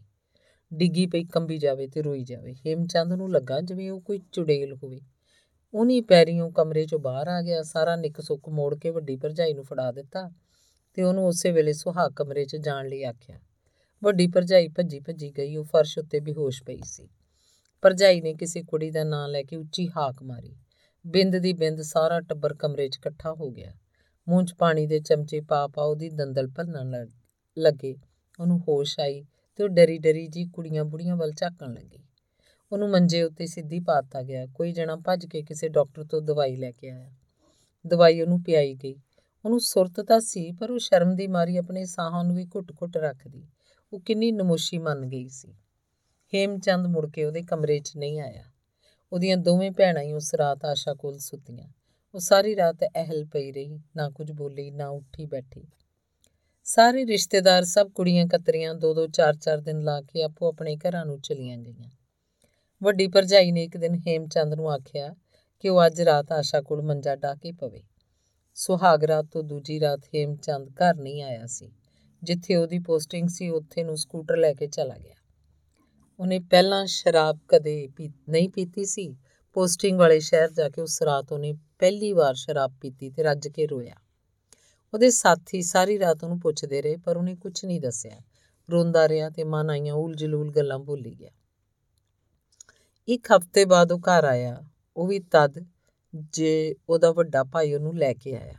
ਹਫ਼ਤਾ ਭਰ ਉਹ ਹਰ ਰੋਜ਼ ਸ਼ਰਾਬ ਪੀਂਦਾ ਰਿਹਾ ਸੀ। ਡਿਊਟੀ ਉੱਤੇ ਵੀ ਕਿਸੇ ਕਿਸੇ ਦਿਨ ਨਹੀਂ ਗਿਆ ਸੀ। ਵੱਡੀ ਭਰਜਾਈ ਦੇ ਕਹਿਣ ਉੱਤੇ ਉਹ ਮੰਨ ਗਿਆ। ਉਸ ਦਿਨ ਉਹਨੇ ਸ਼ਰਾਬ ਨਹੀਂ ਪੀਤੀ ਸੀ, ਪਰ ਜਿਉਂ ਹੀ ਉਹ ਅੰਦਰ ਕਮਰੇ 'ਚ ਗਿਆ, ਆਸ਼ਾ ਚੀਕ ਮਾਰ ਕੇ ਮੰਜੇ ਤੋਂ ਥੱਲੇ ਡਿੱਗ ਪਈ। ਕੰਬੀ ਜਾਵੇ, ਰੋਈ ਜਾਵੇ ਹੇਮ ਚੰਦ ਉਸੇ ਵੇਲੇ ਘਰੋਂ ਬਾਹਰ ਹੋ ਗਿਆ। ਆਸ਼ਾ ਨੂੰ ਵੱਡੀ ਭਰਜਾਈ ਨੇ ਸੰਭਾਲਿਆ। ਅੱਧੀ ਰਾਤ ਹੇਮ ਚੰਦ ਘਰ ਆਇਆ। ਸ਼ਰਾਬ ਦੇ ਨਸ਼ੇ 'ਚ ਉਹਨੂੰ ਕੋਈ ਹੋਸ਼ ਨਹੀਂ ਸੀ। ਆਇਆ, ਬੂਟ ਲਾ ਕੇ ਸਣੇ ਪੈਂਟ ਬੁਸ਼ਟ ਵਿਹੜੇ 'ਚ, ਅਣਵਿਛੇ ਮੰਜੇ ਤੇ ਲੇਟ ਗਿਆ ਤੇ ਸੌਂ ਗਿਆ। ਰੋਟੀ ਪਤਾ ਨਹੀਂ ਖਾਧੀ ਸੀ ਜਾਂ ਨਹੀਂ। ਵੱਡੀ ਭਰਜਾਈ ਆਸ਼ਾ ਕੋਲ ਅੰਦਰ ਕਮਰੇ 'ਚ ਜਾ ਸੁੱਤੀ। ਦੂਜੇ ਦਿਨ ਹੇਮਚੰਦ ਡਿਊਟੀ ਉੱਤੇ ਨਹੀਂ ਗਿਆ। 8 ਵਜੇ ਤੱਕ ਸੁੱਤਾ ਹੀ ਪਿਆ ਰਿਹਾ। ਫਿਰ ਉੱਠਿਆ, ਬਰਸ਼ ਕੀਤਾ, ਚਾਹ ਪੀਤੀ, ਲੈਟਰਿਨ ਜਾ ਕੇ ਬਾਥਰੂਮ 'ਚ ਨਹਾਉਣ ਬੈਠ ਗਿਆ। ਅੱਧਾ ਘੰਟਾ ਨਹਾਉਂਦਾ ਹੀ ਰਿਹਾ। ਬਣ ਸਮਰ ਕੇ ਨਵੇਂ ਕੱਪੜੇ ਪਾ ਕੇ ਉਹ ਸ਼ਹਿਰ 'ਚ ਘੁੰਮਣ ਫਿਰਨ ਤੁਰ ਪਿਆ। ਸ਼ਰਾਬ ਨਹੀਂ ਪੀਤੀ। ਦੁਪਹਿਰ ਦੀ ਰੋਟੀ ਸਾਰੇ ਟੱਬਰ 'ਚ ਬੈਠ ਕੇ ਖਾਧੀ, ਆਸ਼ਾ ਨੇ ਵੀ। ਤੇ ਫਿਰ ਸਭ ਖਾਣੇ ਦੇ ਮੇਜ਼ ਤੋਂ ਉੱਠ ਕੇ ਚਲੇ ਗਏ। ਜਿਵੇਂ ਜਾਣਬੁੱਝ ਕੇ ਹੀ ਦੂਰ ਹੋ ਗਏ ਹੋਣ। ਆਸ਼ਾ ਚੁੱਪ ਕੀਤੀ, ਨੀਵੀਂ ਪਾ ਕੇ ਕੁਰਸੀ ਤੇ ਬੈਠੀ ਹੋਈ ਸੀ। ਇੱਧਰ ਉੱਧਰ ਝਾਕ ਕੇ ਤੇ ਉਹਨੂੰ ਕੱਲੀ ਬੈਠੀ ਦੇਖ ਕੇ ਹੇਮਚੰਦ ਨੇ ਉਹਦੀ ਠੋਡੀ ਫੜੀ ਤੇ ਉਹਦਾ ਚਿਹਰਾ ਆਪਣੇ ਸਾਹਮਣੇ ਕਰ ਲਿਆ। ਪੁੱਛਣ ਲੱਗਾ, ਤੇਰਾ ਜੀ ਨਹੀਂ ਲੱਗਦਾ ਇੱਥੇ, ਆਸ਼ੂ? ਆਸ਼ਾ ਨੇ ਪਰਲ ਪਰਲ ਹੰਝੂਆਂ ਦੀਆਂ ਧਾਰਾਂ ਵਗਾਤੀਆਂ ਉਹਦੀਆਂ ਅੱਖਾਂ ਦਾ ਸਾਰਾ ਸਾਰਾ ਪਾਣੀ ਜਦ ਮੁੱਕ ਗਿਆ ਤਾਂ ਉਹ ਆਪਣੇ ਆਪ ਹੀ ਬੋਲ ਉੱਠੀ, ਤੁਹਾਡੇ ਵਰਗਾ ਹਸਬੰਡ ਮਸਾ ਮਿਲਦਾ ਹੈ ਕਿਸੇ ਨੂੰ। ਮੈਂ ਤਾਂ ਇੱਕ ਲਾਨਤ ਆ ਤੁਹਾਨੂੰ ਆ ਚੰਬੜੀ। ਜਦੋਂ ਤੁਸੀਂ ਮੇਰੇ ਨੇੜੇ ਆਉਂਦੇ ਹੋ, ਮੈਨੂੰ ਪਤਾ ਨਹੀਂ ਕੀ ਹੋ ਜਾਂਦਾ ਹੈ। ਮੈਨੂੰ ਤਾਂ ਆਪ ਕੁਝ ਪਤਾ ਨਹੀਂ ਲੱਗਦਾ ਮੈਂ ਕੀ ਕਰਾਂ। ਦਿਲ ਦੀ ਕੁੰਡੀ ਦੱਸ, ਤੇਰੇ ਮਨ 'ਚ ਕੋਈ ਗੱਲ ਹੋਣੀ ਹੈ? ਮਨ 'ਚ ਤਾਂ ਕੋਈ ਗੱਲ ਨਹੀਂ। ਫਿਰ ਮੈਨੂੰ ਤਾਂ ਆਪ ਪਤਾ ਨਹੀਂ। ਉਸੇ ਸ਼ਾਮ ਉਹਨੇ ਆਸ਼ਾ ਨੂੰ ਸਕੂਟਰ ਦੇ ਮਗਰ ਬਿਠਾਇਆ ਤੇ ਉਹਨੂੰ ਇੱਕ ਲੇਡੀ ਡਾਕਟਰ ਕੋਲ ਲੈ ਗਿਆ। ਆਪ ਤਾਂ ਉਹ ਬਾਹਰ ਬੈਂਚ ਉੱਤੇ ਬੈਠਾ ਰਿਹਾ। ਲੇਡੀ ਡਾਕਟਰ ਪਰਦੇ ਅੰਦਰ ਉਹਨੂੰ ਪਤਾ ਨਹੀਂ ਕੀ ਕੀ ਪੁੱਛਦੀ, ਵੇਖਦੀ ਰਹੀ ਤੇ ਫਿਰ ਬਾਹਰ ਆ ਕੇ ਲੇਡੀ ਡਾਕਟਰ ਨੇ ਹੇਮਚੰਦ ਨੂੰ ਆਖਿਆ ਕਿ ਉਹ ਅੱਧਾ ਘੰਟਾ ਸ਼ਹਿਰ 'ਚ ਫਿਰ ਤੋਂ ਰਵੇ ਉਦੋਂ ਤੱਕ ਉਹ ਉਹਨੂੰ ਹੋਰ ਦੇਖ ਪੁੱਛ ਲਏਗੀ। ਉਹ ਵਾਪਸ ਕਲੀਨਿਕ ਆਇਆ ਤਾਂ ਆਸ਼ਾ ਬਾਹਰ ਬੈਂਚ ਉੱਤੇ ਬੈਠੀ ਸੀ ਤੇ ਬਹੁਤ ਖੁਸ਼ ਸੀ। ਹੇਮਚੰਦ ਨੇ ਲੇਡੀ ਡਾਕਟਰ ਨੂੰ ਮੂੰਹ ਮੰਗੀ ਫੀਸ ਦਿੱਤੀ। ਉਹ ਕਹਿੰਦੀ, ਜਾਓ ਮਿਸਟਰ, ਅੱਜ ਤੋਂ ਇਹ ਬਿਲਕੁਲ ਠੀਕ ਹੈ। ਓਕੇ। ਆਸ਼ਾ ਨੂੰ ਮਨੋਵਿਗਿਆਨਕ ਤੌਰ ਉੱਤੇ ਤਿਆਰ ਕੀਤਾ ਗਿਆ ਸੀ। ਲੇਡੀ ਡਾਕਟਰ ਨੇ ਉਹਨੂੰ ਹਮਦਰਦੀ ਤੇ ਉਤਸ਼ਾਹ ਹੀ ਦਿੱਤਾ। ਸ਼ਰਾਬ ਪੀਣੀ ਤਾਂ ਜਿਵੇਂ ਉਹਨੂੰ ਯਾਦ ਹੀ ਨਾ ਰਹਿ ਗਈ ਹੋਵੇ। ਆਸ਼ਾ ਨੂੰ ਖੁਸ਼-ਖੁਸ਼ ਦੇਖ ਕੇ ਵੱਡੀ ਭਰਜਾਈ ਨੂੰ ਸਿਖਰ ਦਾ ਚਾਹ ਚੜ ਗਿਆ। ਇਸ ਤਰ੍ਹਾਂ ਦਾ ਖਿੜਿਆ ਚਿਹਰਾ ਤਾਂ ਉਹਨੇ ਪਿਛਲੇ ਸਾਰੇ ਦਿਨਾਂ 'ਚ ਆਸ਼ਾ ਦਾ ਕਦੇ ਵੇਖਿਆ ਨਹੀਂ ਸੀ। ਵੱਡਾ ਭਾਈ ਬਿਨ ਪੀਤਿਆਂ ਹੀ ਖੀਵਾ ਹੋਇਆ ਫਿਰਦਾ ਸੀ। ਉਸ ਸ਼ਾਮ ਘਰ 'ਚ ਚੰਗੇ-ਚੰਗੇ ਪਕਵਾਨ ਪੱਕੇ, ਸਭ ਨੇ ਇਕੱਠੇ ਬੈਠ ਕੇ ਰੋਟੀ ਖਾਧੀ। ਵੱਡੀ ਭਰਜਾਈ ਆਸ਼ਾ ਨੂੰ ਛੇੜਦੀ ਤਾਂ ਅੱਗੋਂ ਬਣਦਾ ਫੱਬਦਾ ਜਵਾਬ ਕਰਦੀ, ਹੇਮਚੰਦ ਨੇ ਨਿੱਕੇ ਨਿੱਕੇ ਨਿੱਕੇ ਭਤੀਜਿਆਂ, ਭਤੀਜੀਆਂ ਵਾਰੀ-ਵਾਰੀ ਆਸ਼ਾ ਦੀ ਗੋਦੀ 'ਚ ਬੈਠਣ ਦਾ। ਲਾ ਜਾਂਦੇ। ਉਹ ਸਭ ਨੂੰ ਇੱਕੋ ਜਿਹਾ ਪਿਆਰ ਦਿੰਦੀ। ਤੇ ਫਿਰ ਰੋਟੀ ਟੁੱਕਦਾ, ਸਾਰਾ ਕੰਮ ਮੁੱਕ ਗਿਆ। ਭਰਜਾਈ ਨੇ ਸੋਚਿਆ, ਬਰਤਨ ਹੁਣ ਤੜਕੇ ਹੀ ਮਾਂਜ ਧੋ ਲਏ ਜਾਣਗੇ। ਦੁੱਧ ਗਰਮ ਹੋਇਆ, ਸਭ ਨੇ ਪੀ ਲਿਆ। ਹੇਮਚੰਦ ਖਾਨ ਪਾਨ ਖਾਣ ਦੇ ਬਹਾਨੇ ਬਾਹਰ ਗਿਆ। ਸੋਚਿਆ ਹੋਏਗਾ ਮੁਰਦੇ ਨੂੰ ਜਵਾਕ ਸੌ ਜਾਣਗੇ। ਇੱਕ ਘੰਟੇ ਬਾਅਦ ਘਰ 'ਚ ਇੱਕ ਉੱਚੀ ਭਿਆਨਕ ਚੀਕ ਸੁਣਾਈ ਦਿੱਤੀ। ਭਰਾ ਭਰਜਾਈ ਬੁੜਕ ਕੇ ਉੱਠੇ।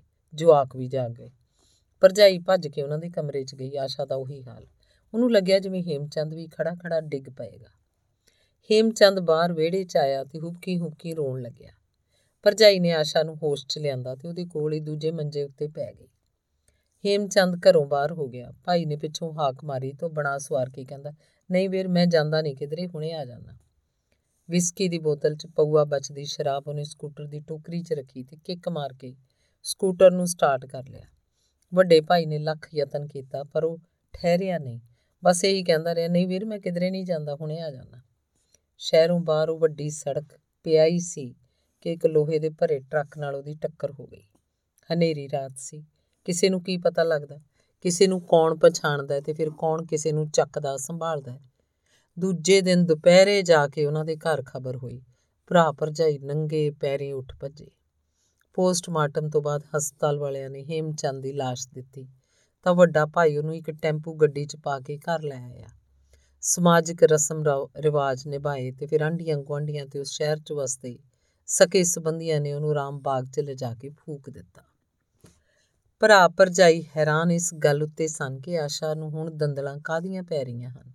ਵੱਡੇ ਭਾਈ ਨੂੰ ਉਹ ਜ਼ਹਿਰ ਲੱਗਦੀ। ਉਹਨੇ ਇਸ ਘਰ 'ਚ ਪੈਰ ਧਰਿਆ ਤਾਂ ਉਹਦਾ ਸੋਨੇ ਵਰਗਾ ਭਰਾ ਅਣਿਆਈ ਮੌਤ ਦੇ ਰਾਹ ਤੁਰ ਪਿਆ। ਖਬਰ ਸੁਣ ਕੇ ਜਦੋਂ ਭਰਾ ਭਰਜਾਈ ਹਸਪਤਾਲ ਨੂੰ ਭੱਜ ਉੱਠੇ ਤਾਂ ਉਧਰ ਆਸ਼ਾ ਨੂੰ ਦੰਦਲ ਪੈ ਗਈ। ਜਵਾਕਾਂ ਨੇ ਦੰਦਲ ਭੰਨਣ ਦੀ ਬਹੁਤ ਕੋਸ਼ਿਸ਼ ਕੀਤੀ ਪਰ ਦੰਦਲ ਤਾਂ ਟੁੱਟਦੀ ਨਹੀਂ ਸੀ ਤੇ ਫਿਰ ਗਵਾਂਢੀ ਬੁੜੀਆਂ ਆ ਗਈਆਂ, ਉਹਦੀ ਦੰਦਲ ਭੰਨੀ। ਘੰਟਾ, ਅੱਧਾ ਘੰਟਾ ਉਹ ਸੁਰਤ 'ਚ ਰਹਿੰਦੀ, ਫਿਰ ਅੱਖਾਂ ਚੜਾ ਜਾਂਦੀ। ਲਾਸ਼ ਘਰ ਆਉਣ ਤੱਕ ਗਵਾਂਢੀ ਬੁੜੀਆਂ ਹੀ ਉਹਨੂੰ ਸੰਭਾਲਦੀਆਂ ਰਹੀਆਂ। ਤੇ ਫਿਰ ਭੋਗ ਵਾਲੇ ਦਿਨ ਤੱਕ ਵੀ ਹਰ ਰੋਜ਼ ਇੱਕ ਵਾਰੀ ਜਾਂ ਦੋ ਵਾਰੀ ਆਸ਼ਾ ਬੇਹੋਸ਼ ਹੋ ਜਾਂਦੀ। ਹਰ ਕੋਈ ਉਹਨੂੰ ਸਮਝਾਉਣ ਦੀ ਕੋਸ਼ਿਸ਼ ਕਰਦਾ, ਪਰ ਆਸ਼ਾ ਦਾ ਦਿਲ ਖੜਦਾ ਨਹੀਂ ਸੀ। ਉਹਦੀ ਮਾਂ ਆਈ, ਘਰ ਨੂੰ ਜੰਦਾ ਲਾ ਕੇ ਆਈ। ਭੋਗ ਤੱਕ ਉਹਦੇ ਕੋਲ ਰਹੀ, ਉਹਨੂੰ ਸੰਭਾਲਦੀ ਰਹੀ। ਉਹਨੂੰ ਜਈ ਹਾਲਤ ਵਿੱਚ ਛੱਡ ਕੇ ਉਹ ਕਿਉਂ ਜਾਂਦੀ? ਭੋਗ ਤੋਂ ਬਾਅਦ ਉਹ ਆਸ਼ਾ ਨੂੰ ਆਪਣੇ ਨਾਲ ਲੈ ਆਈ। ਦੋ ਦਿਨ ਆਪਣੇ ਕੋਲ ਰੱਖਿਆ। ਦੋਵੇਂ ਦਿਨ ਆਸ਼ਾ ਨੂੰ ਦੰਦਲ ਨਹੀਂ ਪਈ। ਪਰ ਉਹ ਗੁੰਮ ਸੁਮ ਜਿਹੀ ਜ਼ਰੂਰ ਰਹੀ, ਨਾ ਬੋਲਦੀ, ਨਾ ਰੋਂਦੀ। ਇਸ ਦੌਰਾਨ ਸ਼ੇਖਰ ਇੱਕ ਵਾਰੀ ਵੀ ਉਹਨਾਂ ਦੇ ਘਰ ਨਹੀਂ ਆਇਆ। ਮਾਂ ਹੈਰਾਨ ਸੀ, ਉਹ ਆਇਆ ਕਿਉਂ ਨਹੀਂ? ਉਹਦਾ ਤਾਂ ਇਸ ਘਰ ਨਾਲ ਮੋਹ ਹੀ ਬੜਾ ਸੀ। ਅਜਿਹੇ ਮੌਕੇ ਤਾਂ ਉਹਨੂੰ ਆਉਣਾ ਚਾਹੀਦਾ ਸੀ। ਹੇਮਚੰਦ ਦੀ ਮੌਤ ਦਾ ਪਤਾ ਲੱਗ ਹੀ ਗਿਆ ਹੋਵੇਗਾ। ਹੁਣ ਨਹੀਂ ਆਏਗਾ ਤਾਂ ਕਦੋਂ ਆਏਗਾ? ਚੰਦਰਾ ਦੋ ਲਫ਼ਜ਼ਾਂ ਦਾ ਦੁੱਖ ਸੁੱਖ ਤਾਂ ਕਰ ਜਾਂਦਾ। ਤੀਜੇ ਦਿਨ ਆਸ਼ਾ ਨੇ ਮਾਂ ਨੂੰ ਕਿਹਾ ਕਿ ਉਹ, ਉਹਨੂੰ ਉਹਦੀ ਮਾਸੀ ਦੇ ਪਿੰਡ ਛੱਡ ਆਵੇ। ਇੱਥੇ ਉਹਦਾ ਦਿਲ ਨਹੀਂ ਲੱਗਦਾ। ਉਹਦਾ ਚਿੱਤ ਕੁਝ ਠੀਕ ਹੋਇਆ ਤਾਂ ਉਹ ਮਹੀਨਾ 20 ਦਿਨ ਲਾ ਕੇ ਆ ਜਾਏਗੀ। ਮਾਸੀ ਦਾ ਪਿੰਡ ਉਸ ਸ਼ਹਿਰ ਤੋਂ 50-60 ਮੀਲ ਦੂਰ ਸੀ। ਮਾਂ, ਧੀ ਨੇ ਘਰ ਨੂੰ ਜੰਦਾ ਲਾਇਆ ਤੇ ਦੁਪਹਿਰੇ ਜੇ ਬੱਸ ਫੜ ਲਈ। ਦੋ ਦਿਨ ਮਾਂ ਵੀ ਉੱਥੇ ਹੀ ਰਹੀ। ਸਾਰੀ ਸਾਰੀ ਰਾਤ ਬੈਠੀਆਂ ਦੋਵੇਂ ਭੈਣਾਂ ਦੁੱਖ ਸੁੱਖ ਕਰਦੀਆਂ ਰਹਿੰਦੀਆਂ। ਆਸ਼ਾ ਦੇ ਭਵਿੱਖ ਬਾਰੇ ਸੋਚਦੀਆਂ। ਇੱਕ ਮਹੀਨੇ ਬਾਅਦ ਆਸ਼ਾ ਮਾਂ ਕੋਲ ਵਾਪਸ ਆ ਗਈ। ਉਦੋਂ ਤੱਕ ਲੋਕ ਅਫਸੋਸ ਲਈ ਸਭ ਆ ਚੁੱਕੇ ਸਨ। ਮਾਂ ਨੇ ਦੱਸਿਆ ਸ਼ੇਖਰ ਦੋ ਵਾਰੀ ਆ ਕੇ ਮੁੜ ਗਿਆ। ਰੋਂਦਾ ਸੀ। ਹਫ਼ਤੇ ਕੁ ਬਾਅਦ ਇੱਕ ਦਿਨ ਸ਼ੇਖਰ ਘਰ ਆਇਆ। ਆਸ਼ਾ ਕੋਈ ਨੋਵਲ ਪੜ੍ਹ ਰਹੀ ਸੀ। ਸ਼ੇਖਰ ਨੂੰ ਵੇਖ ਕੇ ਮੁਸਕਰਾਈ, ਉਹ ਝੂਠਾ ਜਿਹਾ ਪੈ ਗਿਆ। ਉਹ ਉਹਦੇ ਕੋਲ ਕੁਰਸੀ ਉੱਤੇ 10 ਮਿੰਟ ਚੁੱਪਚਾਪ ਬੈਠਾ ਰਿਹਾ। ਮਾਂ ਨੇ ਚਾਹ ਬਣਾਈ ਤਿੰਨਾਂ ਨੇ ਚਾਹ ਪੀ ਲਈ। ਆਸ਼ਾ ਨੇ ਇਸ ਦੌਰਾਨ ਸ਼ੇਖਰ ਨਾਲ ਕੋਈ ਗੱਲ ਨਹੀਂ ਕੀਤੀ। ਚਾਹ ਦੀਆਂ ਨਿੱਕੀਆਂ ਨਿੱਕੀਆਂ ਘੁੱਟਾਂ ਭਰਦੀ ਵੀ ਉਹ ਨੋਵਲ ਪੜ੍ਹਦੀ ਰਹੀ ਤੇ ਫਿਰ ਮਾਂ ਉੱਥੋਂ ਉੱਠ ਖੜੀ ਰਸੋਈ 'ਚ ਜਾ ਕੇ ਕੋਈ ਕੰਮ ਧੰਦਾ ਕਰਨ ਲੱਗੀ। ਸ਼ੇਖਰ ਨੇ ਆਸ਼ਾ ਦੇ ਹੱਥਾਂ 'ਚੋਂ ਨਾਵਲ ਫੜਿਆ ਤੇ ਉਹਨੂੰ ਨਿੱਕੇ ਮੇਜ਼ ਉੱਤੇ ਉਵੇਂ ਜਿਵੇਂ ਮੁੱਦਾ ਧਰ ਦਿੱਤਾ। ਸਫਾ ਖੁੱਲੇ ਦਾ ਖੁੱਲਾ ਉਹਨੇ ਅੱਖਾਂ 'ਚ ਪਾਣੀ ਭਰ ਲਿਆ। ਆਸ਼ਾ ਉਹਦੇ ਵੱਲ ਇੱਕ ਤੱਕ ਦੇਖ ਰਹੀ ਸੀ। ਉਹ ਬੋਲਿਆ, ਆਸ਼ੂ, ਮੈਂ ਗੁਨਾਹਗਾਰ ਆ ਪਰ ਮੈਂ ਤੈਨੂੰ ਹੁਣ ਵੀ ਅਪਣਾ ਸਕਦਾ। ਨਹੀਂ ਉੱਚੀ ਮਾਰਨ ਵਾਂਗ ਬੋਲੀ, ਕਿਉਂ? ਸ਼ੇਖਰ ਜਿਵੇਂ ਕੰਬ ਰਿਹਾ ਹੋਵੇ। ਮੇਰਾ ਹਸਬੰਡ ਕਿੰਨਾ ਚੰਗਾ ਸੀ। ਤੇਰੇ ਇੱਕ ਮਨਹੂਸ ਖਿਆਲ ਨੇ, ਉਹਨੂੰ ਮੇਰੇ ਨੇੜੇ ਨਾ ਆਉਣ ਦਿੱਤਾ। ਉਹ ਇਸੇ ਨਮੋਸ਼ੀ ਦਾ ਮਾਰਿਆ, ਸ਼ਰਾਬ ਪੀਣ ਲੱਗਿਆ ਤੇ ਜਾਨ ਮੁਕਾ ਲਈ। ਤੇਰੇ ਇੱਕ ਮਨਹੂਸ ਖਿਆਲ ਨੇ ਸਭ ਕਰਵਾਇਆ। ਉਹ ਦਮ ਰੱਖ ਕੇ ਬੋਲ ਰਹੀ ਸੀ। ਧੀ ਦੀ ਇੰਨੀ ਤਿੱਖੀ ਆਵਾਜ਼ ਸੁਣ ਕੇ ਮਾਂ ਉਹਨਾਂ ਕੋਲ ਆ ਖੜੀ। ਸ਼ੇਖਰ ਗਿੜਗੜਾਇਆ, ਉਹ ਤਾਂ ਜੋ ਹੋਣਾ ਸੀ ਮਿੱਟੀ ਪਾ ਦੇ, ਮੈਂ ਤੈਨੂੰ ਹੁਣ ਅਪਣਾ ਲੈਣਾ ਨਹੀਂ, ਉਹ ਫੇਰ ਚੀਕੀ। ਤੇਰਾ ਕੁਝ ਨਹੀਂ ਵਿਗੜਿਆ, ਆਸ਼ੂ। ਮੇਰਾ ਰਿਆ ਹੀ ਕੱਖ ਨਹੀਂ। ਤੂੰ ਉਦੋਂ ਕਿੱਥੇ ਸੀ ਜਦੋਂ ਵਿਆਹ ਤੋਂ ਪਹਿਲਾਂ ਮੈਂ ਤੇਰੀਆਂ ਮਿੰਤਾਂ ਕਰਦੀ ਰਹੀ? ਤੇਰੇ ਪੈਰੀਂ ਹੱਥ ਲਾਏ ਸੀ ਮੈਂ। ਤੂੰ ਉਦੋਂ ਕਿੱਥੇ ਸੀ? ਉਦੋਂ ਮੇਰੀ ਖਾਤਰ ਉਹ ਮਨਹੂਸ ਸੀ। ਹੁਣ ਤੇ ਮੇਰੀ ਖਾਤਰ ਤੂੰ ਮਨਹੂਸ ਹੈ। ਤੂੰ ਬੁਜ਼ਦਿਲ ਆਦਮੀ ਹੈ। ਆਸ਼ੂ ਉਦੋਂ ਮੇਰੇ 'ਚ ਹਿੰਮਤ ਨਹੀਂ ਸੀ। ਤੇਰੀ ਸਿਰੇ ਲੱਗੀ ਖੇਡ ਮੈਂ ਕਿਵੇਂ ਵਿਗਾੜ ਸਕਦਾ? ਤੇਰੀ ਹੁਣ ਦੀ ਹਿੰਮਤ ਦਾ ਵੀ ਕੀ ਵਿਸ਼ਵਾਸ? ਬੁਜ਼ਦਿਲ ਲੋਕਾਂ ਦੀ ਕੋਈ ਹਿੰਮਤ ਨਹੀਂ ਹੁੰਦੀ। ਕੋਈ ਵਿਸ਼ਵਾਸ ਨਹੀਂ ਹੁੰਦਾ। ਸ਼ੇਖਰ ਬੇਹੱਦ ਹੱਦ ਤੱਕ ਮੰਨ ਗਿਆ। ਉਹ ਹੌਲੀ-ਹੌਲੀ ਉੱਥੋਂ ਉੱਠਿਆ ਤੇ ਘਰੋਂ ਬਾਹਰ ਹੋ ਗਿਆ। ਉਹਦੇ ਕਦਮ ਬਹੁਤ ਭਾਰੇ ਸਨ। ਮਾਂ ਨੇ ਵੀ ਉਹਨੂੰ ਰੋਕਿਆ ਨਹੀਂ। ਆਸ਼ਾ ਨੇ ਉੱਠ ਕੇ ਠੰਡੇ ਪਾਣੀ ਦਾ ਗਲਾਸ ਪੀਤਾ ਤੇ ਸ਼ਾਂਤ ਚਿੱਤ ਹੋ ਕੇ ਮਾਂ ਨੂੰ ਕਹਿਣ ਲੱਗੀ, ਮੰਮੀ, ਮੈਂ ਨੌਕਰੀ ਕਰੂੰਗੀ। ਵਿਆਹ ਨਾ ਕਰਵਾਵਾਂ ਤਾਂ ਵੀ ਕੀ ਹੈ? ਪਰ ਜੇ ਕਰਵਾਇਆ ਵੀ, ਤਾਂ ਇਹੋ ਜੇ ਕਿਸੇ ਸ਼ੇਖਰ ਹਰਾਮਜ਼ਾਦੇ ਨਾਲ ਨਹੀਂ। ਧੰਨਵਾਦ।